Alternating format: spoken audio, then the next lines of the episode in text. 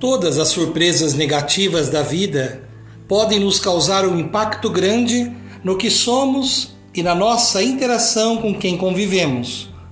O nosso diálogo com os outros fica fragilizado. Precisamos nos livrar do peso que carregamos com os nossos sofrimentos e do peso que não é nosso. O importante é favorecer maior leveza ao nosso coração. O caminho para o perdão pode nos dar essa leveza que tanto buscamos. O perdão é um resgate de amor pela vida, um sopro de esperança. É um bálsamo que age quando lembramos de nossas dores sem nos ferirmos e sem sofrermos mais. Com certeza, isso é cura. Quando o coração sente que perdoar é para poucos, como dizem, não fiquemos de fora. Vamos ampliar novos horizontes, pois bons propósitos não cabem em coração endurecido.